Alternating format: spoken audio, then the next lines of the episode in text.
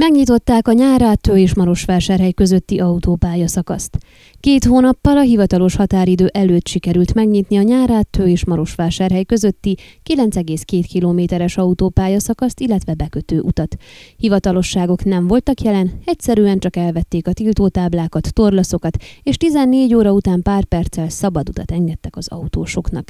2020 májusában írták alá a szerződést a 9,2 kilométeres Marosvásárhely Nyárátő közötti szakasz kivitelezésére, ebből 4,7 km a vásárhelyi metrótól induló bekötőút és 4,5 km az A3-as autópálya része.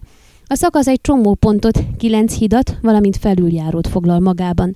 Az építési munkálatok költsége 192 millió lej, a kivitelezési határidő 18 hónap volt, az építőtelepet tavaly júliusban nyitották meg. A hétfőn délután megnyitott szakasz jelentősen megkönnyíti a gépkocsi vezetők dolgát, akik így a nyárát Tő és Marosvásárhely közötti 10 kilométeres távot alig 7 perc alatt tehetik meg. Eddig nyárát Tőn a reptér közelében véget ért az autópálya, és csak arra szólva lehetett áthaladni Nyáráttön, Maros keresztúron, majd elérni Marosvásárhelyt a vegyipari kombinátnál. Most ezt a távot sokkal gyorsabban meg lehet tenni azok számára, akik az autópályán közlekednek, de előre láthatóan a nemzetközi úton haladók számára is egyszerűsödik a közlekedés.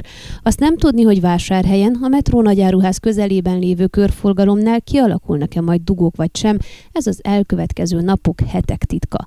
Amit még tudni kell, azok, akik Ákosfalvánál térnek le a nyárád mentére, és Lőrincfalván érintik az autópályát, nem tudnak innen bemenni Marosvásárhelyre, hiszen itt csak Kolozsvár felé hajthatnak fel, és arról érkeznek érkezve hajthatnak le.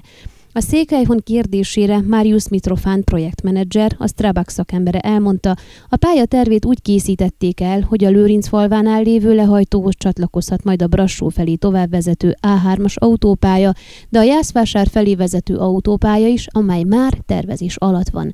A Nyáráttő Ákosfalva közötti megyei út, Nyáráttő és Lőrincfalva között a pálya felett halad el, itt felüljárót építettek. A projektmenedzser szerint az új megyei útszakaszon továbbra is közlekedhet vezetnek a kerékpárosok és szükség esetén a gyalogosok is. Az A3-as autópálya Maros megyei szakasza ezzel majdnem teljesen kész van, hiányzik még a Maros-Kece Aranyos-Díres közötti 15,6 kilométeres szakasz. Itt a kivitelezővel szerződést bontottak, újabb versenytárgyalást írtak ki, amelyre szeptemberben három cég jelentkezett, és akkor azt ígérték, hogy idén év végéig kihirdetik a nyertest. Ha nem lesz óvás és szerződést kötnek, akkor nagyon optimista számítások szerint 2022 év végéig akár az a szakasz is elkészülhet, de ha nem, 2023 közepéig mindenképp.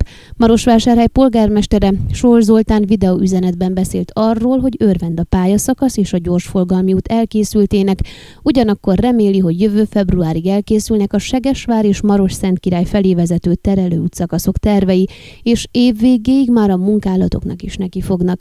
Az autópályáról leérkező forgalom elterelését szolgáló terelőút több szakaszára uniós pénzalapokat kapott vásárhely. Ön a Székelyhon aktuális podcastjét hallgatta. Amennyiben nem akar lemaradni a régió életéről a jövőben sem, akkor iratkozzon fel a csatornára, vagy keresse podcast műsorainkat a székelyhon.pro portálon.